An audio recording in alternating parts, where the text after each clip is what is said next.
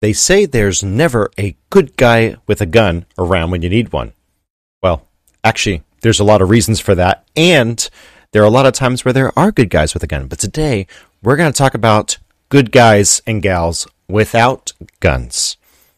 Join us as we watch our culture stray further every day. What you believe about God dictates how you will think. Our philosophies dictate how our culture behaves. Politics is simply the enforcement of cultural norms. The truth claims about God, philosophy, culture, and policies will affect what we value. When these things are in alignment, revival is possible. Well, hello there, and welcome to Further Every Day, the podcast where we explore current events through the lens of the Christian worldview. Joining me today in studio are uh, Josh, starting off. Josh, how are you this morning? I'm doing good, fine, sir. How are you doing? Doing well. Glad to have you here. Sitting in the chair of theology. That is correct. I'm dealing with the reason why we believe what we believe. Thank you. And to his left, we got Mr. Charlie. Good morning. How you doing? We are excellent. We're ready to go. Glad to have you in the chair of philosophy, dealing with the rigor that the Christian must bring. And to his left, we got Mr. Steve. You bet, buddy. I'm going to be trekking down this road down today on chair of theology, my man.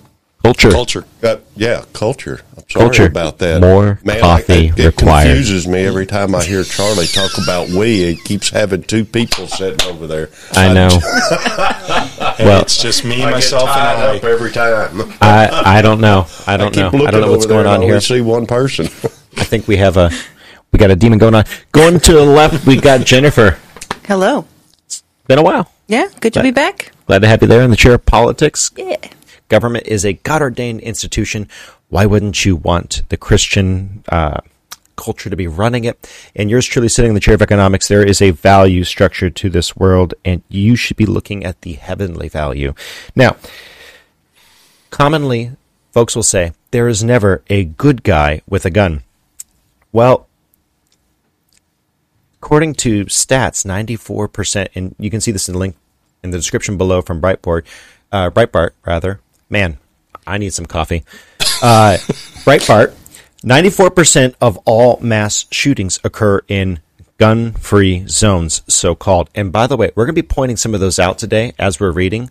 They aren't noted in the 2000 through 2018 FBI stats that we're basing most of these out of. However, uh, you can infer pretty quickly which ones were gun free zones based on location and the activity of the uh, for lack of a better word, first responding citizen. So let's talk about what happens today when you do not have a gun. What are citizens required to do?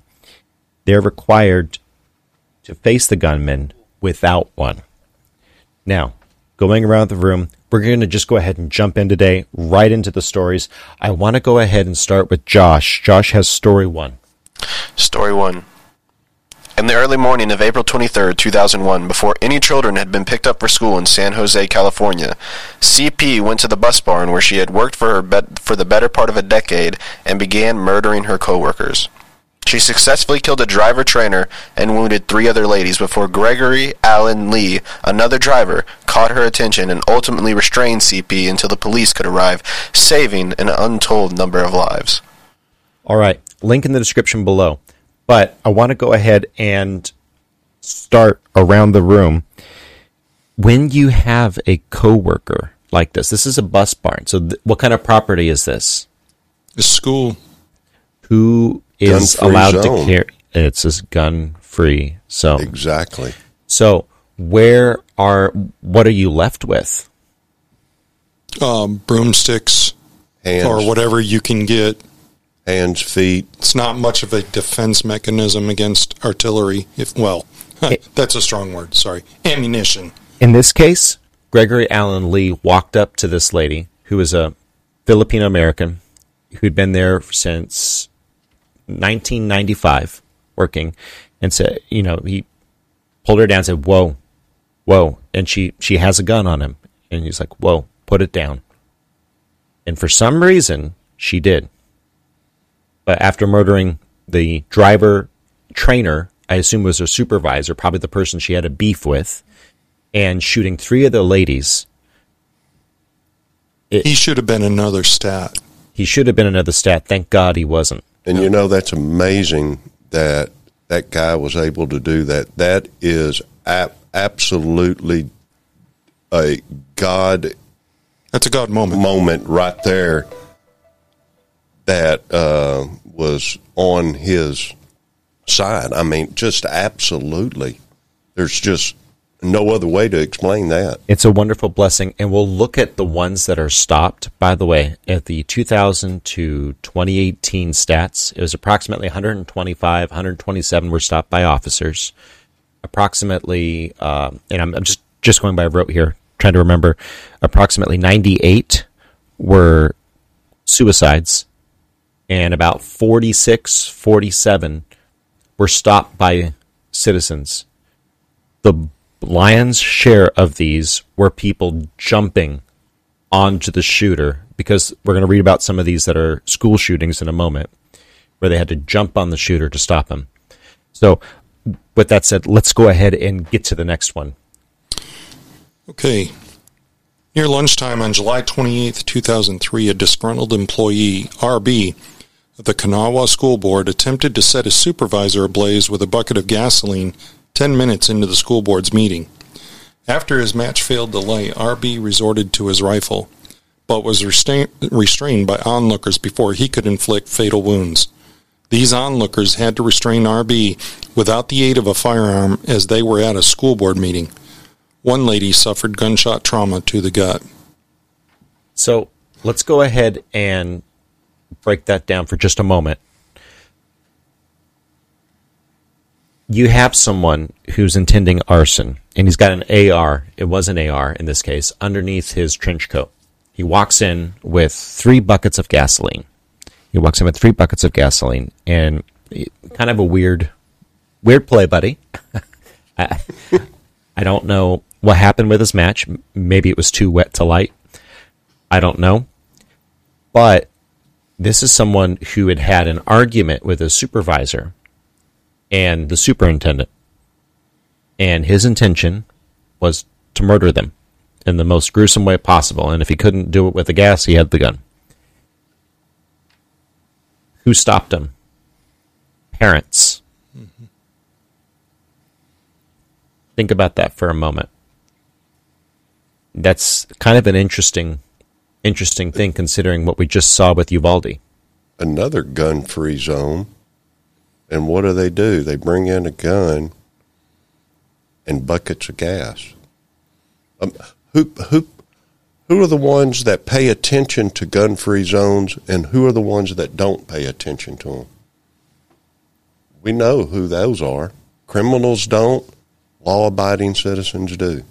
Oh, and by the way, if you have the temerity, we're not going to talk about him today, but if you have the temerity of the guy up in, um, was it Michigan or Indiana, where he carried a legally carried firearm into a not legally permissible space, That would have you been will bad. be sued. It is bad. He is being sued. Yep. So just put that one in the thought process, you know, in the brain bank for a minute. But we're going to move on to the next story. After a long and hard night of seething jealousy, a jilted man, AC, arrived at his estranged wife's place of work the morning of July 28, 2003, with a handgun. He killed the owner of Gold Leaf Nursery and one of his wife's co-workers after he had ended his wife's life. AC had a hard time figuring out which man was his wife's lover and never had the chance to do so. Before AC could reload, two employees jumped AC and subdued him. So, so again, kind of hard to know whether that was a gun-free zone. That might be, you know, workplace incidents, kind of give or take, depends on what the boss says. But let me ask you a question: Do you want to take away the right from a woman to protect herself in cases like this, where you have an abusive, angry spouse or boyfriend. Absolutely not. I mean, think about it, Jennifer. Would I you, do. Would you want that No, to happen? I, I- mean, it's it's a scary thought. I mean, Pick a white no shot. matter what uh, you know Hollywood wants to put out there, this whole Seriously, pick femme fatale shot. thing with the women who are going to kick the butt of some dude, it just it doesn't exist. You know, it, it you have to have an equalizer, and that is a gun. There's we nothing. the She-Hulk. There's nothing. Oh my gosh, she she Get out.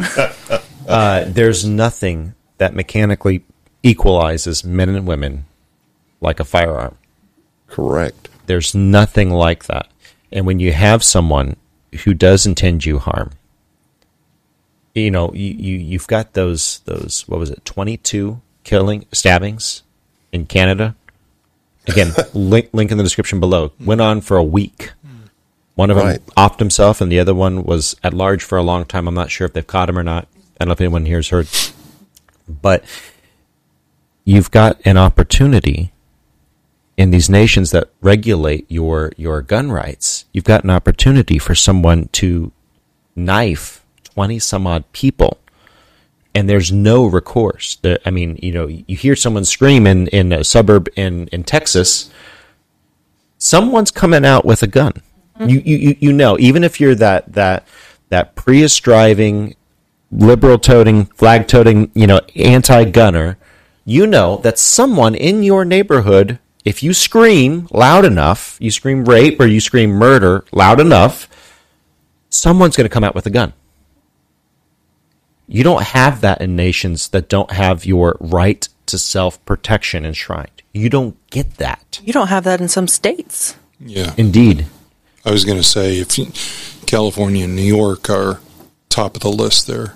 That's a, as a matter of fact of all the states, those two states are states that if you do have a firearm, you better know exactly what you you are doing when you pull a trigger. Drag them into the into the house is Yes. the is the joke. If They they, will get you.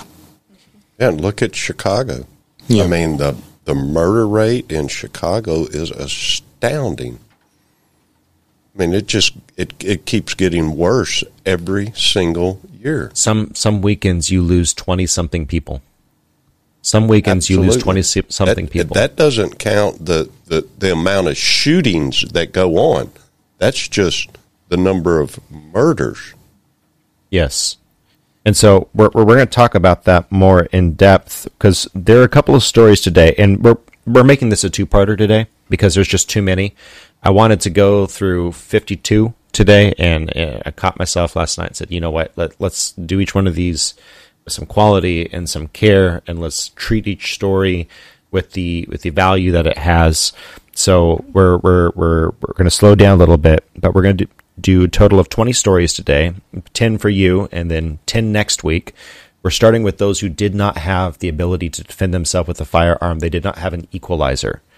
And spoiler alert some of these people don't make it okay so if you've got kids in the room we are going to be talking about that just know uh, kids are already exposed to this just going to add that out there as well moving on to the next story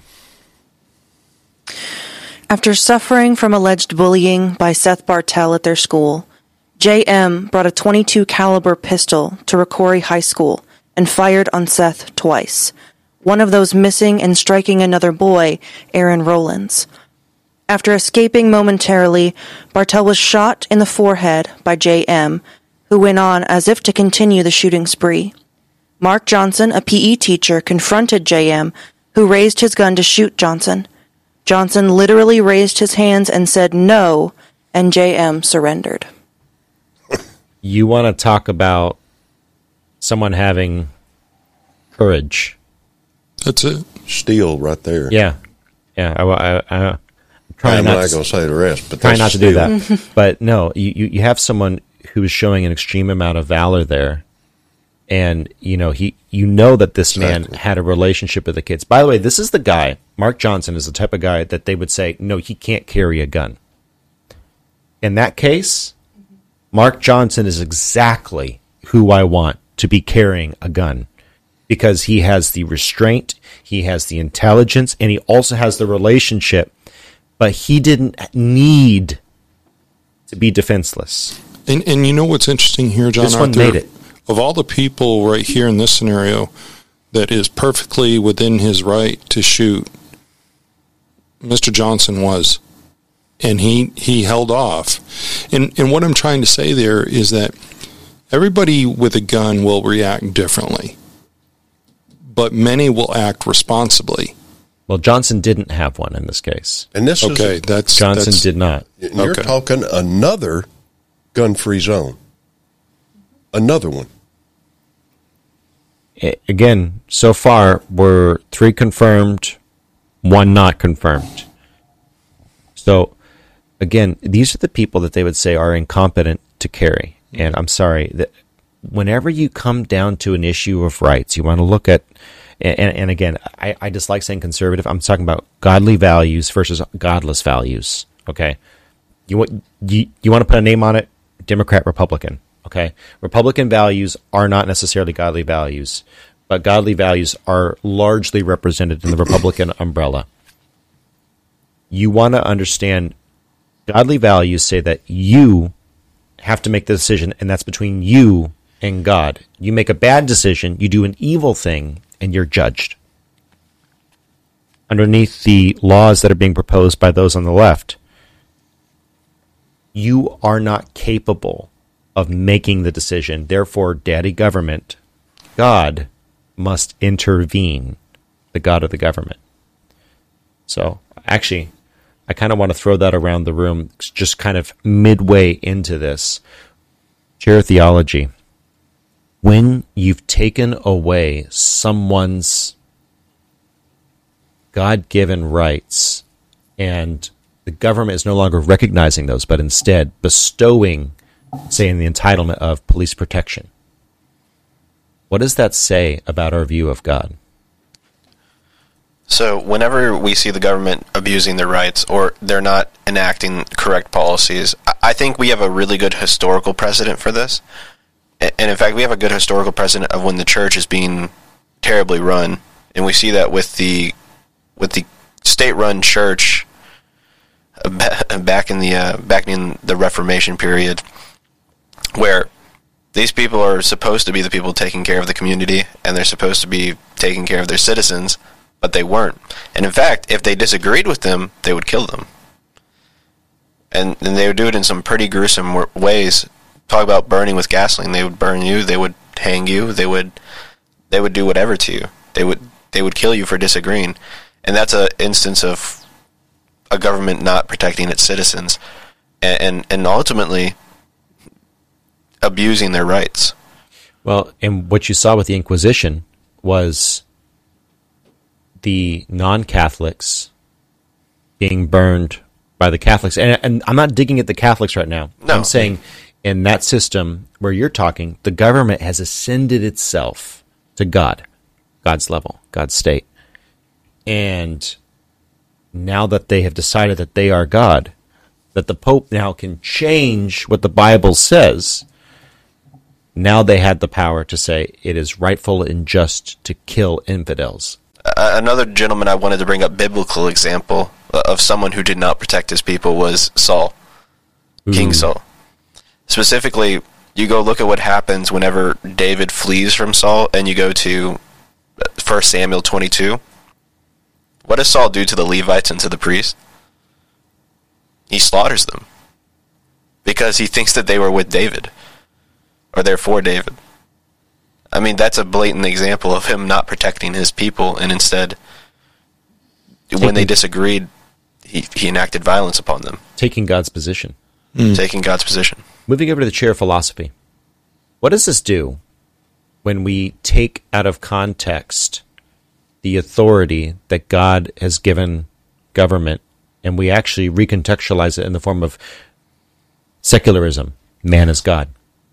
What does that do to the value of the, and I'm stepping on my chair a little bit here. What does that do to the value of the human being and how does that affect our culture downstream?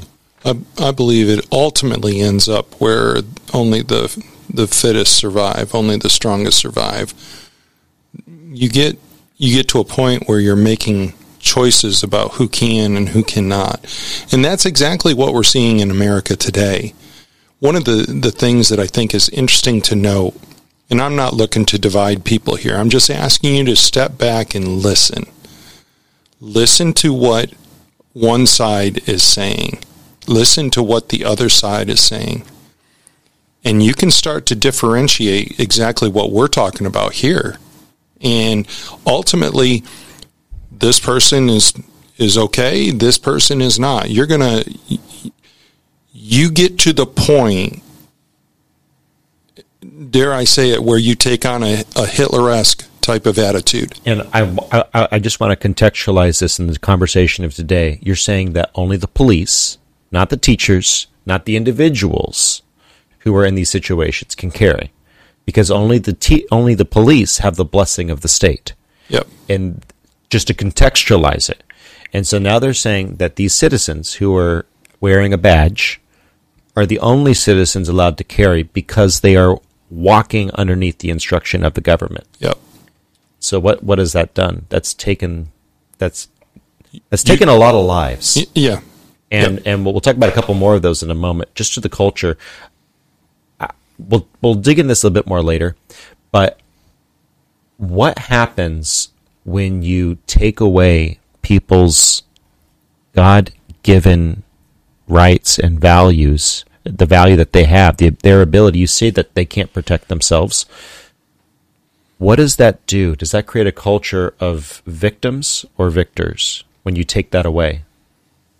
You create a um, excuse me you create a culture of victims because it was like a little thing that I heard one time that said uh, you know trouble is right there upon you when it is. The police are minutes away. Evil is happening excuse me throats is seconds when the police are minutes away. You got to wait on them when bad things are happening to you right then. And by the time they get there, all they're there to do is write a report mm, because exactly. it's already happened and they're gone. You either end up being robbed or family members or the whole family is killed. And that has happened so many Time times So so many times. You see it on the TV. All you got to do is look it up. Absolutely. So that brings the question: Who again? Who is more evil? Who is more evil? The person, the bad guy with a gun, or the people who demand that we disarm folks and make them open targets for the bad guy with a gun? Who is more evil? Just a thought. Just think about that. Moving on to the chair of politics. Question answer there. moving on to the chair of politics again, and uh, sort of glazed a little bit of this with Mr. Charlie and the chair philosophy. But government is there to provide an umbrella. It's supposed to provide a shield, and it's supposed to provide certain protections for the individuals. What happens when there's a godless culture running the politic? What does that do to our policies, and what falls out from that? Well, when we have you know godless people in, at the head of our government, it it leads to the society that we see around us. We have, in in large part, people have lost their way. They have lost the moral north star because their leaders have not uh, have devalued it so much. And and I think that we can see this example Josh was talking about Saul, you know, the first king of Israel, the, the establishment of this government. What was the reason that Israel wanted a king? Because he was supposed to go before them and fight their battles. He was supposed to be the protector. And as Josh pointed out, right away they are failing in that role. They are, you know, Saul is killing his own men. The famous story with David and Bathsheba, well, an interesting, you know, tidbit that people gloss over sometimes. When David was on the roof and he saw Bathsheba, he was left behind while his army was out fighting. That's the exact opposite of what he should have been doing. So his lack of obedience led to this one of the most famous stories of sin in the whole Bible because he did not go out before his people to war. He was put in this position to fail morally. And I think that you can apply that principle here when, when we have leaders who are failing in their responsibility for various reasons, whether they're nefarious or not. It leads to the fall of morality. Mm. And even worse, the institutionalization of those bad morals. Yeah, it, it, it becomes, it, it's exactly what the Bible says. They call evil good and good evil. It's a total flip.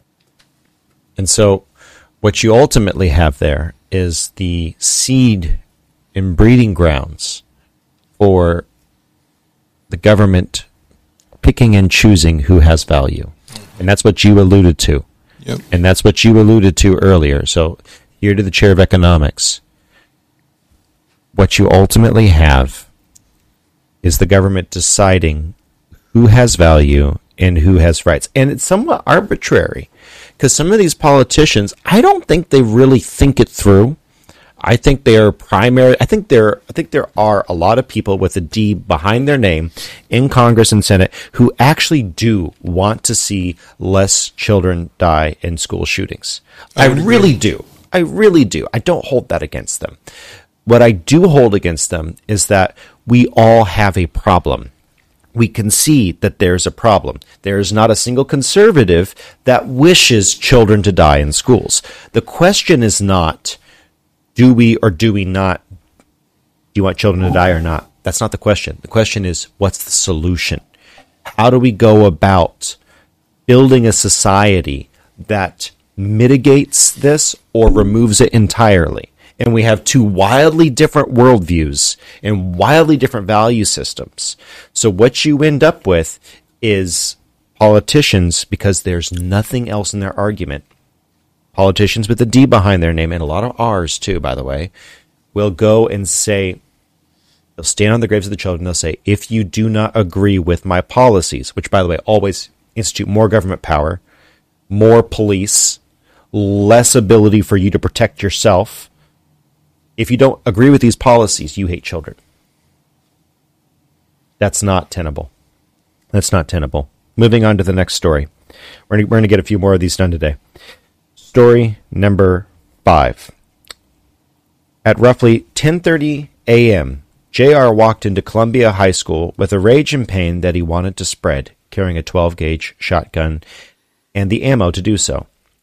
Thankfully, JR only got off two shots, only managing to wound one of his teachers in the leg. Shotgun to the leg. Not fun. Before assistant principal, uh, do not have his name here, could tackle JR and subdue him. Police and SWAT were there just a few minutes later. Just a few minutes later. Let's think about that. What would happen if that assistant principal hadn't charged that boy who was wielding a shotgun, had already blown the leg off a teacher who survived, but they got it early because the shooter poor, planned poorly, and because that that teacher or that assistant principal rather had the fortitude to tackle a kid with a shotgun. Like I mentioned earlier, bad things are happening in seconds. Police are minutes away. All you have in these scenarios is yourself. That's right. All you have is yourself, and they want to take that away. They want to take away your self reliance. Moving on to the next story. Josh, can you get that for me, sir? Story 6. February 13, 2005. A quiet Sunday morning at the Hudson Valley Mall was interrupted by a black clad 24 year old RB. Despite shooting 20 year old Army recruiter in the knee and a 56 year old man in the hand, RB managed to miss everyone else and was eventually tackled by employees. So, thank God that most of these shooters aren't smart. Thank God most of these shooters are Bad shots. bad shots. but you you're in a mall. What do most malls have up on on their doors? Gun free zones. 30 six or 30 seven signs or 30 five now in Texas you have a 30 five which means that you can that's a 30.06 or 30 dot 30.07 means no concealed, no open carry, respectively, and 30.05 is no constitutional carry.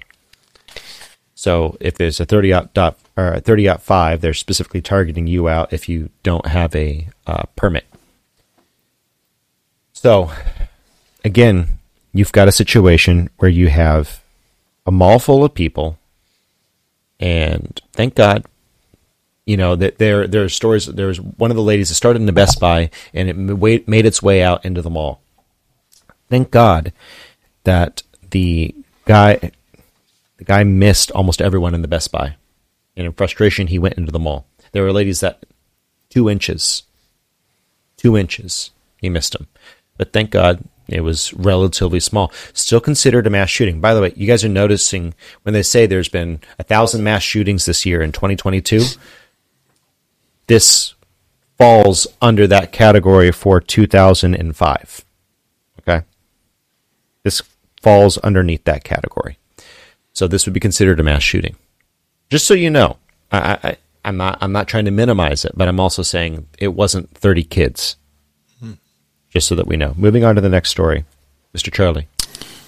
On the afternoon of November 8th, 2005, KB was called into the administrator's office of Campbell County Comprehensive High School for yet another weapon infraction. This time, however, it was a 22 caliber that KB had brought to school. Upon being confronted, KB shot and killed an assistant principal and shot two other faculty. He was restrained by students and teachers until police took him away.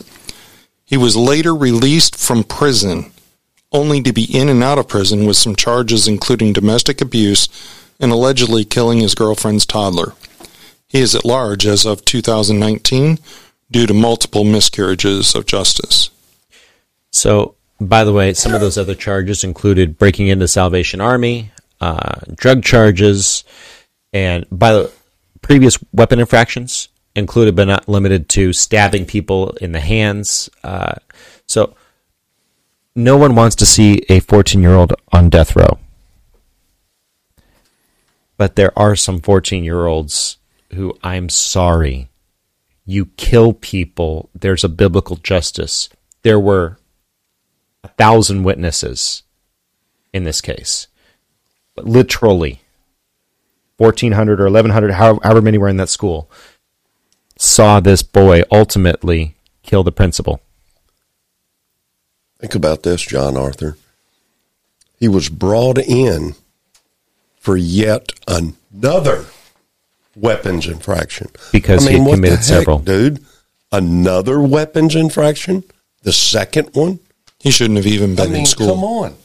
So you you've got someone there, and, and we can beef on the public education system. I'd rather not uh, at this time, but you've got something where you cannot discipline the children, and you are forced to keep them there. That should be rectified. One, two.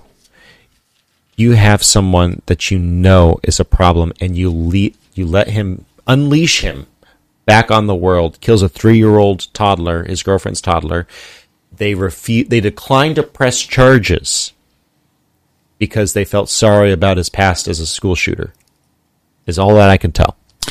I, I want to push back on just one thing there. Most public schools today, if they have a student like this that has exhibited this kind of behavior, they get sent to a special school.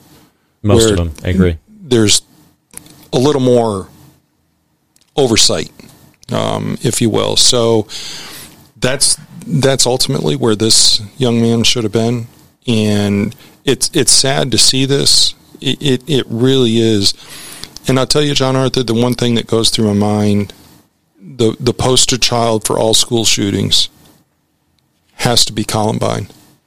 Well, it's certainly the one that so many people modeled themselves after. Yeah. Several of the people on this list, yeah. actually. Josh.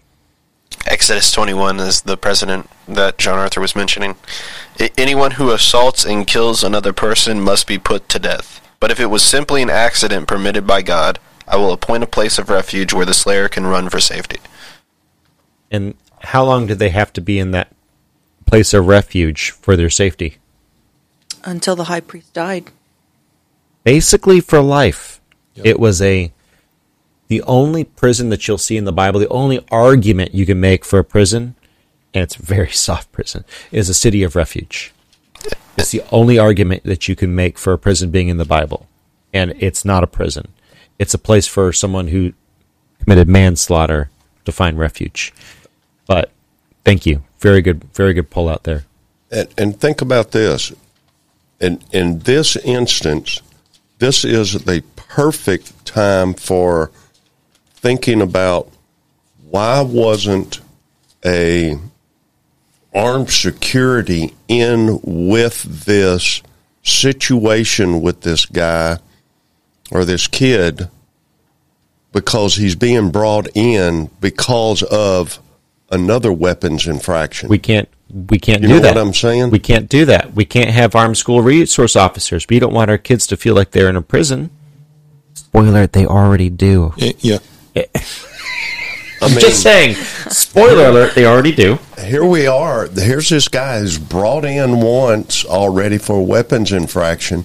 He's being brought in again because he's got a weapon on him. How come we don't have some kind of armed security there with him because he's bringing a gun to school for who knows why? Obviously for some nefarious reason. And he's being confronted by someone without a weapon perfect reason why you need armed security at a school. Can't do that. Oh no, we can't do that. Can't- can't do that. Can't do that kind of thing. We don't have problems. Yeah, Josh. Re- refuge. So, if you also want a verse for the refuge cities that explains it more in detail, you can go to Numbers 35 or Deuteronomy 19. So again, it's a really good read because you see that God in his love and understanding set that up for people who committed manslaughter. And I don't think manslaughter should be a death penalty offense unless it was reckless negligent manslaughter. Um, people should understand that that accidents do happen. And there is there is hope. There is hope for restoration in a in a righteous society but that's only if what you've done is not so evil. It's not so evil that it it deserves death. I'm sorry, you, you only get to sexualize a child once. You only get to put a bullet in someone that kill and puts them down once. You only get that once. That that's a line that we cannot have people walking around. We just can't because then we have the fallout. Moving on to the next story. Mr. Steve.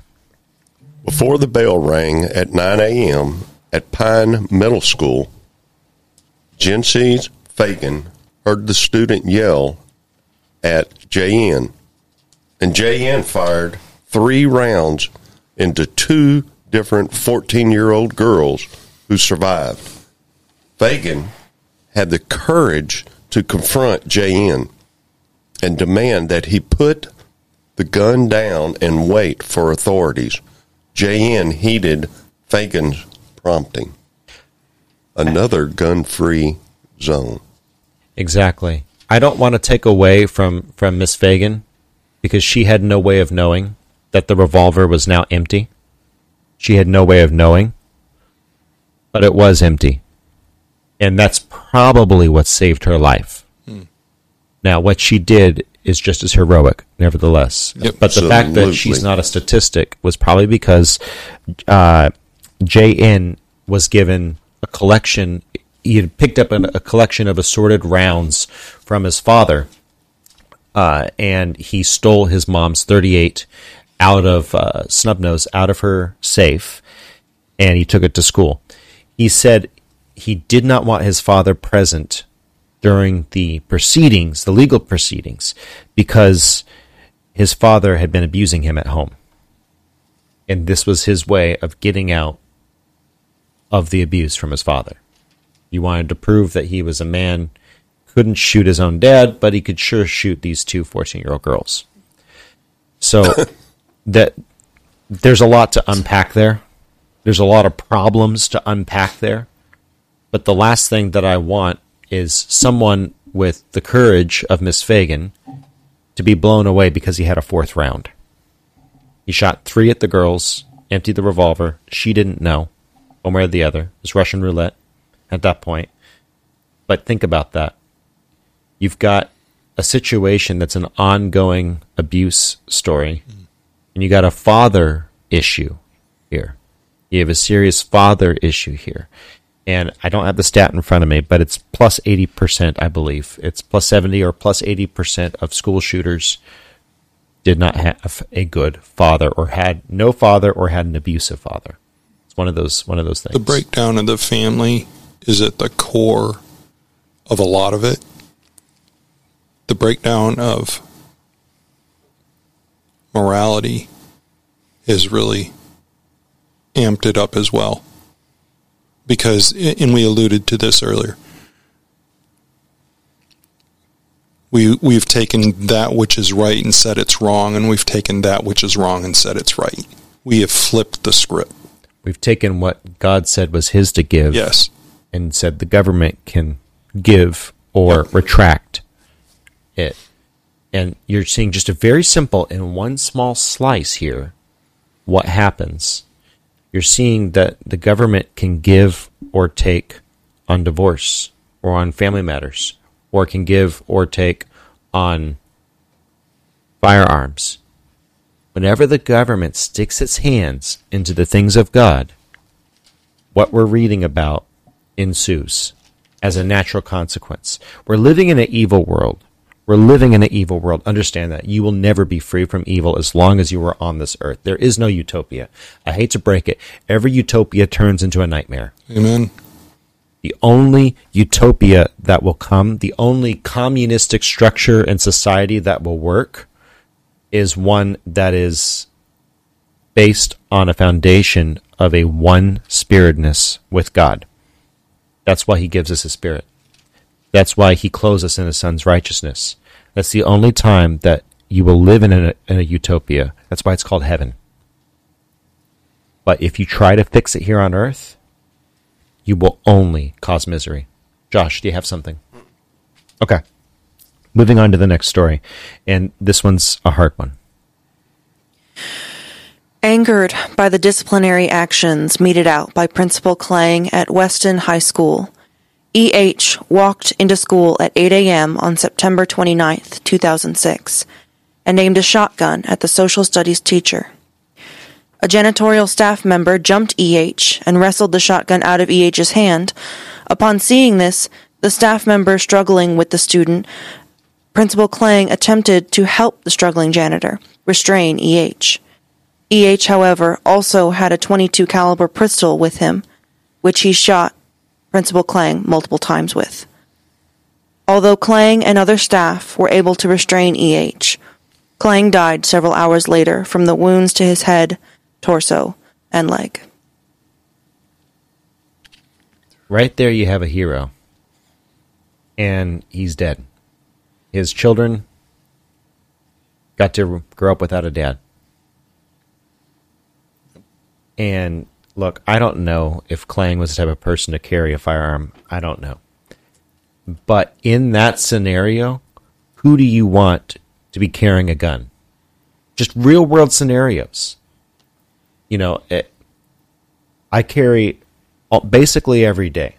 And unless I tell people, or if I just don't care and I'm letting my coat, you know, fall open, most people have no clue that I'm carrying a full sized handgun with a f- full size extra magazine. Okay? People don't know. People don't know when you're carrying. There's no need for a principal to let kids know. And he could have just as easily been carrying.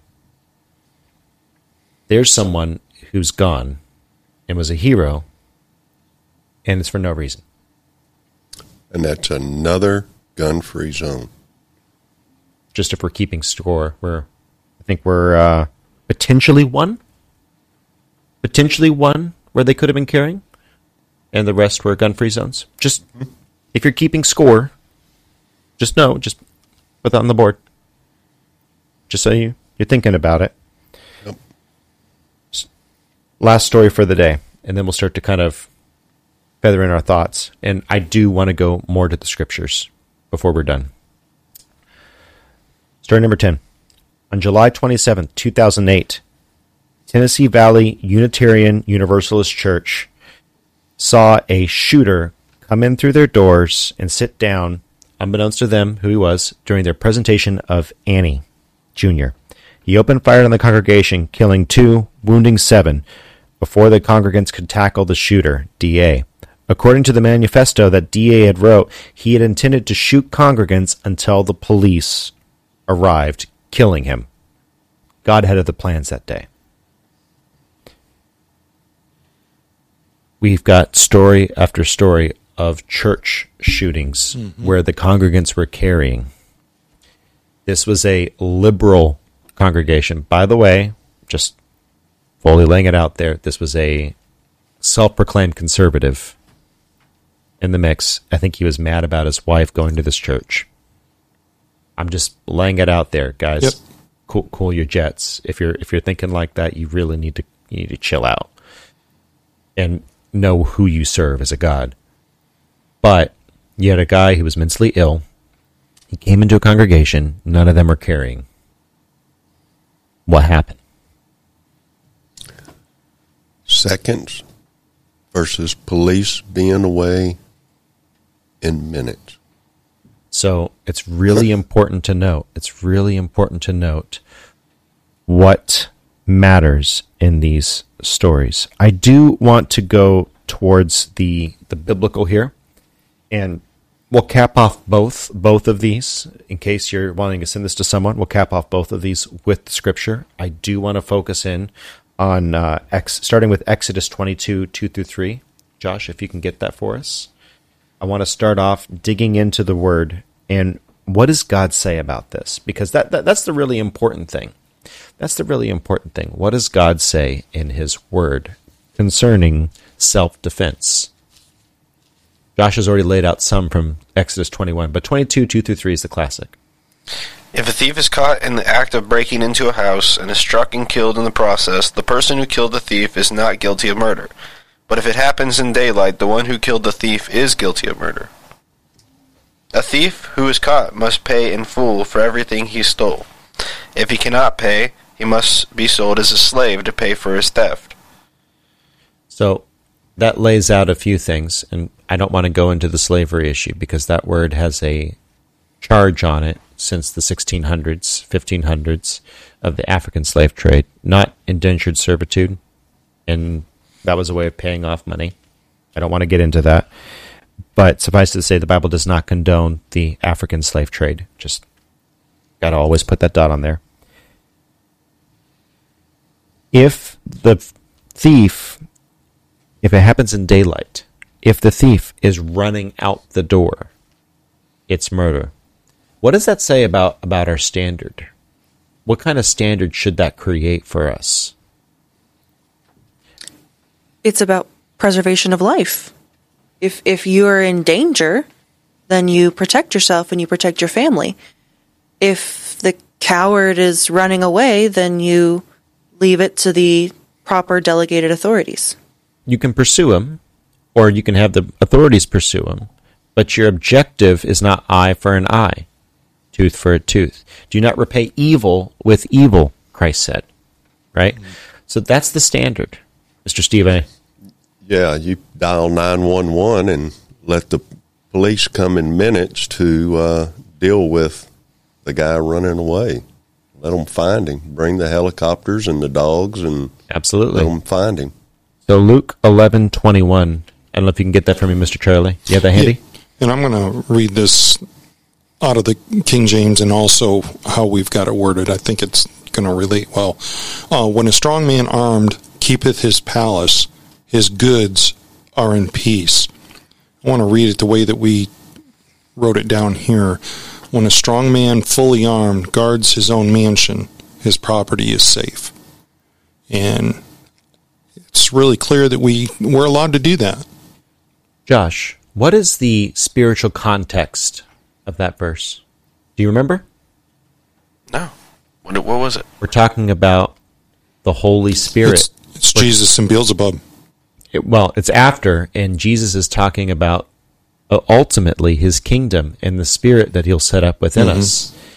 if Christ was going to use that analogy in that positive of a way, I think it lends some credence.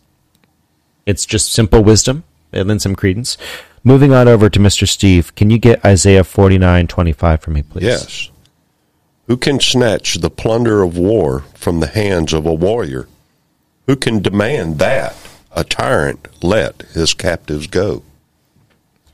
So, if it's important for us to protect our families, and we'll see that precedent in Nehemiah,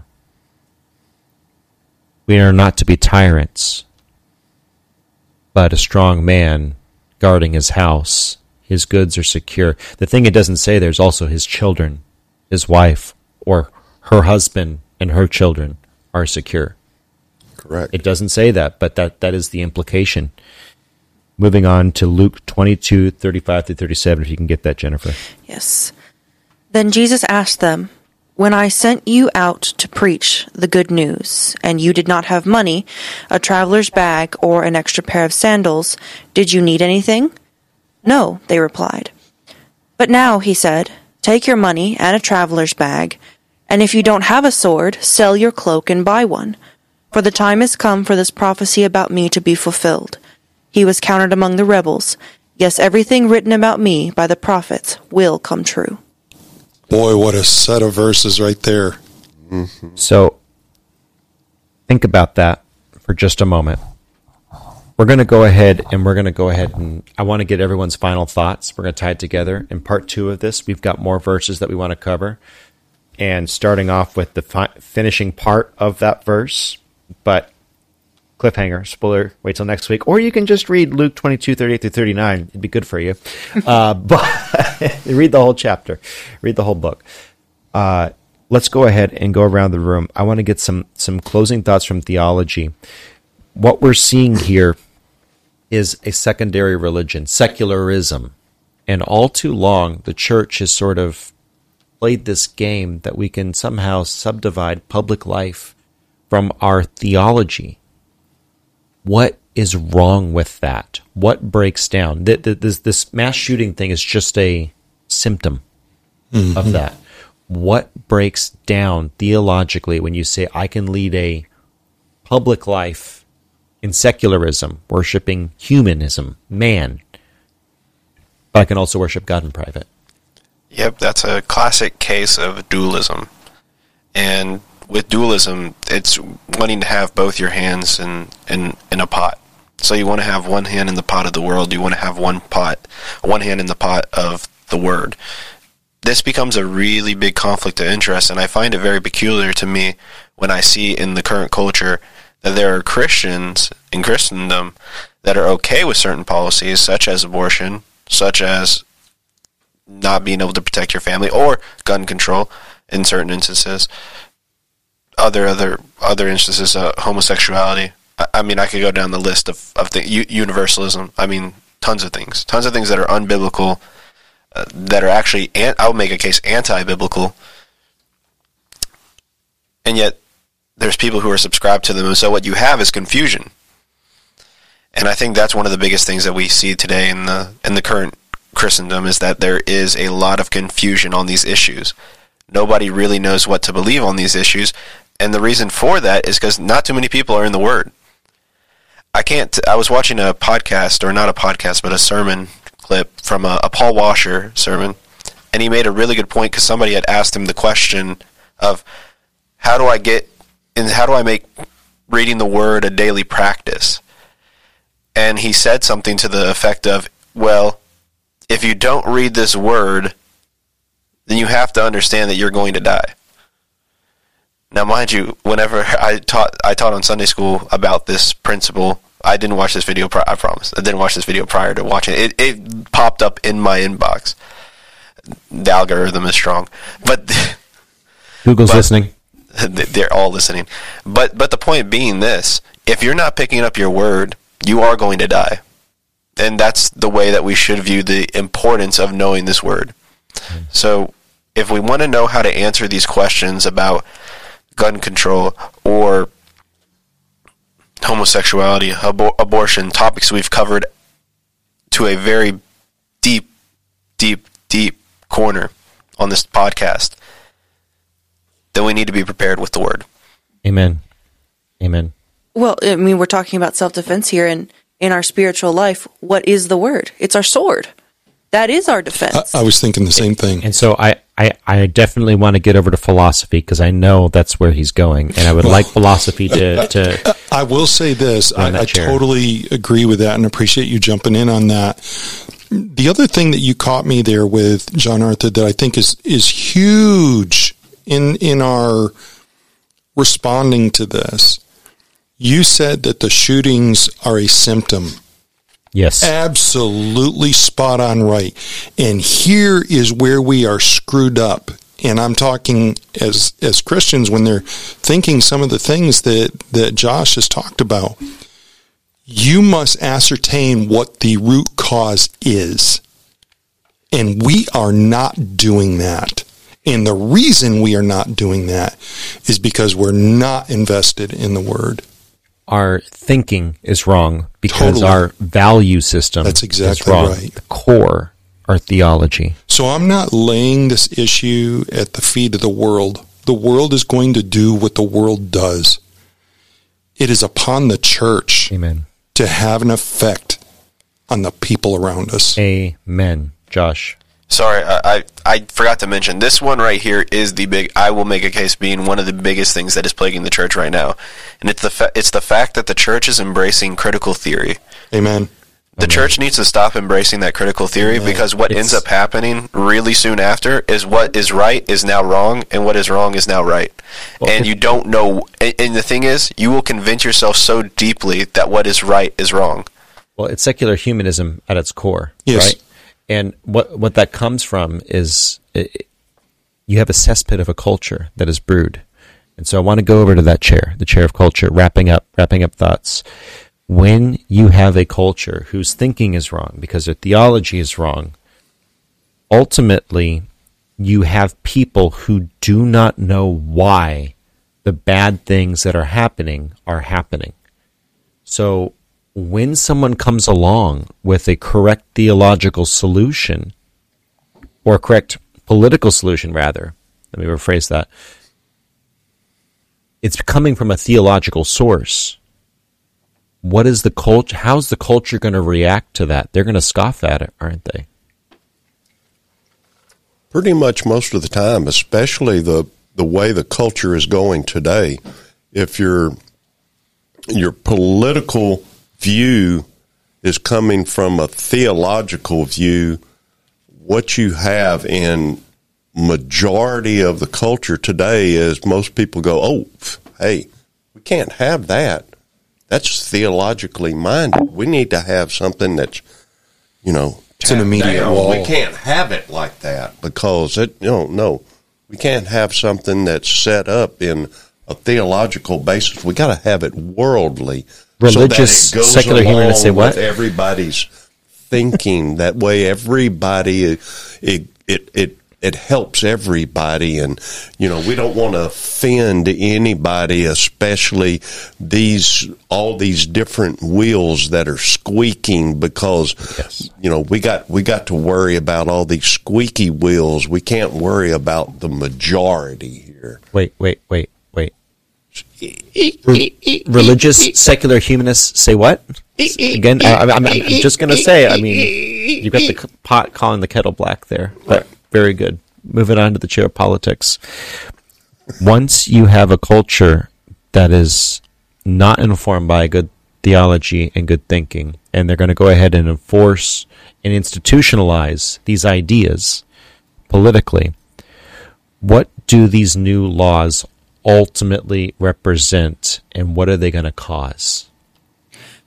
they represent, I think, men taking the place of God. They think that they can do better than the system that God laid out. They think that they're smarter, their ideas are better, they're going to work better, you know, they're going to be nicer to everyone, more inclusive.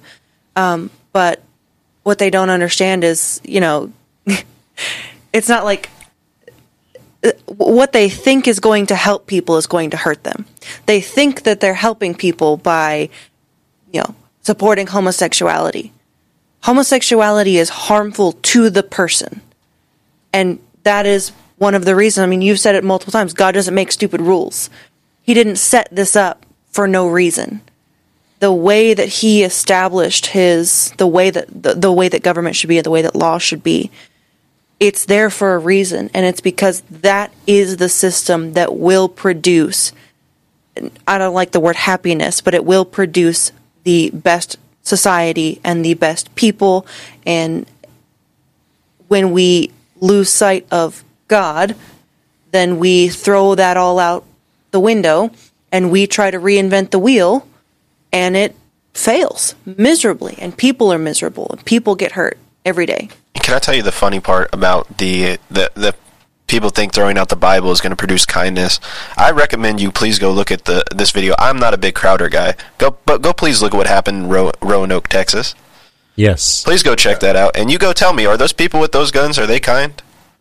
And by the way, those He's people, about- I support their right to have that gun and carry that openly out. But the way that they were doing that, they were that is intimidating completely. That You're- is that straight up dictatorship type action. You you can't just say that. You you got to tease it all out. You have Black Bloc Antifa members walking around intimidating the town so that they can put on this gay drag show thing that they are putting six year olds and eight year olds having to push, you know, cartoonishly, you know, with both heels out. The kids don't want to go in, and they're pushing them in to see these men dressed in in low cuts, twerking their hairy uh, posteriors. And, and the thing is, John Arthur, the Bible supports their right to protect themselves and have that gun, but it does not support the right to misuse that gun. Correct. And that's what we see in all these stories today. Correct, and that's and that's hundred And you percent. see all the parents doing this. That- that's and the kids difference. are going, That's the difference. That's the difference right there. You just nailed it. We all have liberty in Christ to do whatever we please. We do not have the liberty to choose the consequences from those actions. Mm. You do not get to choose the consequence of your actions. You do not get to choose that. That is something that is universally present. It is fixed as the stars are in the sky. That law is fixed. It's not because God's intolerant. It's because he made it that way. You know why he made it that way? When he spoke, Jesus is the word of God. He breathed the universe into existence from his mind. His mind is a the universe is a reflection of who God is. When it's in its orderly state, it's in its proper state. It's a it's an expression of God in his creativity, just as a child's crayon drawing is an expression of that child's creativity. When you scribble outside the lines, you mar things. You mar things. And you no longer have a pretty drawing okay? You no longer and if you screw if you go all the way off the page guess what happens? You have crayola marking on the carpet and now someone has to come and clean it okay? I'm just saying bad analogy. You get the point Somebody's yeah, got- but but art is subjective, man. Oh what if gosh. I want to Art color is outside the not lines? subjective. sometimes you got somebody's got to clean the mess up. you know, I, Heathenism. I, I had that argument with a guy. I, th- I think I told you about the, you guys about this off air, but I had a, this art was talking about the God's moral standard, and he goes, "Well, I have a wife who's an artist, and she has lines that go this way and lines that go that way, and you know, you know, crooked lines can be pretty." I'm like, I'm talking about there's a s- if, if there's a straight, if you say there's such a thing as a straight moral line, there has to be a metric for that line. But I, lines can be pretty. Okay, I, I give up, dude. I give up. Um, economic chair, just wrapping up for the day because we do need to wrap it and pull this one in and then run it for the next week.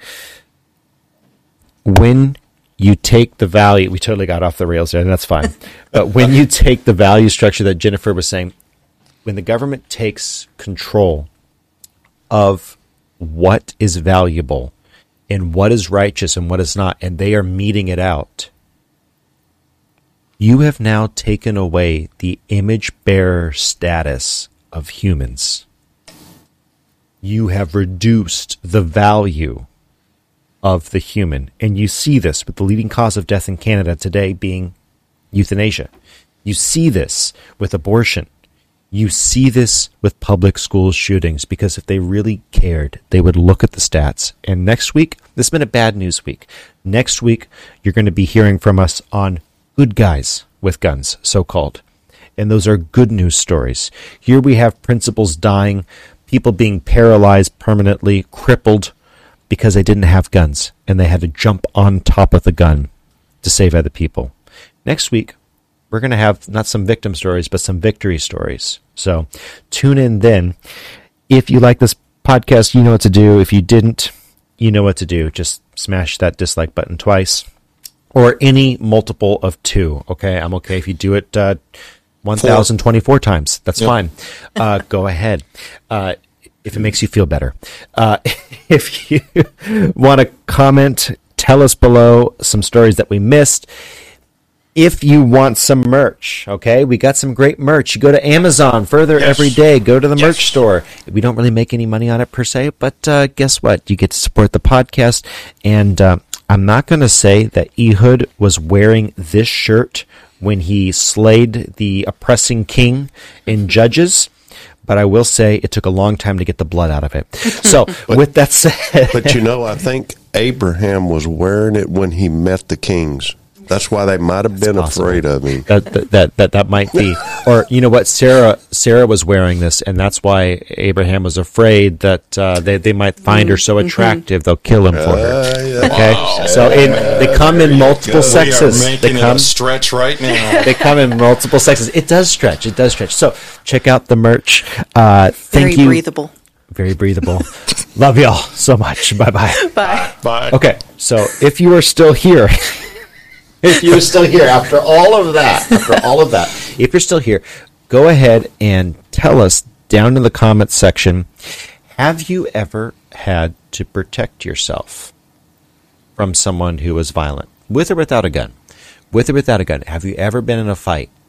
Have you ever wanted to protect yourself and you found yourself maybe unprotected, or maybe you did. Tell us in the comment section down below, starting around the room, and no is a fine answer.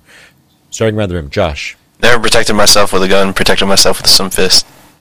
Sometimes that's Well, it wasn't even a fist. I didn't even throw a punch. I just pinned the guy to a wall because he was he was being anno- because he was like threatening to ruin my property. perfect. Hey, not bad. I have not, but I'm fixing to potentially go to LA for a while, and I have to tell you, You- I'm nervous. You're thinking about it. Yeah, Uh, yeah, I need to talk to you later then. yeah, yeah, yeah, yeah, yeah. Okay.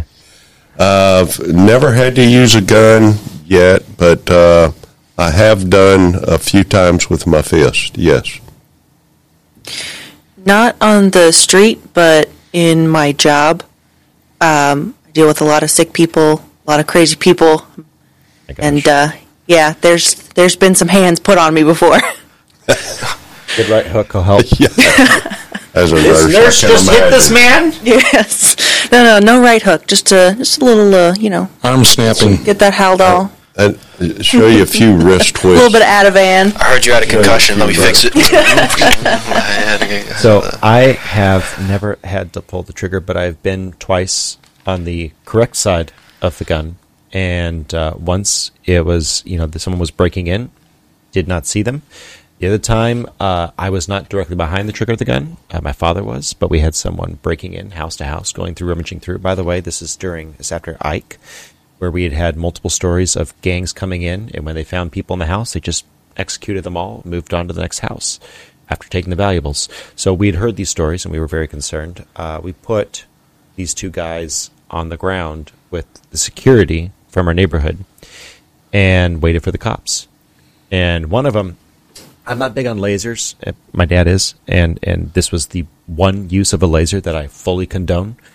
We had them on the ground with their hands on their head. These guys were hopped up on something, God only knows what, and they were armed. And one of them goes, and he starts to reach around like this, and all of a sudden, my father turns on the laser on the shotgun and points it right here on the ground in front of the guy's face. That hand went from here to right here, really fast. He was going down to reach, we hadn't quite disarmed him yet. Uh, so, with that said, just having a good firearm, knowing how to use it, and using it with restraint can save lives. Go ahead and if you do have a firearm, go get training. Yeah. Go get Yes. training. Practice. Most Practice, definitely. Shoot, and by the way, range is not the only thing you need to do. Go get training. Go spend eight hundred dollars instead of buying that three thousand dollar AR. Buy a six hundred dollar one, five thousand dollars worth of ammo, and buy an eight hundred dollar training course and actually use it. Fire six, eight hundred rounds through it so that you know how to use it. Or you can buy that sixty dollar Call of Duty game and start hopping on the sticks. No, I'm. That No, said, love y'all No, no, so much. seriously, No. Bye. Bye. Bye. Gosh. Call of Duty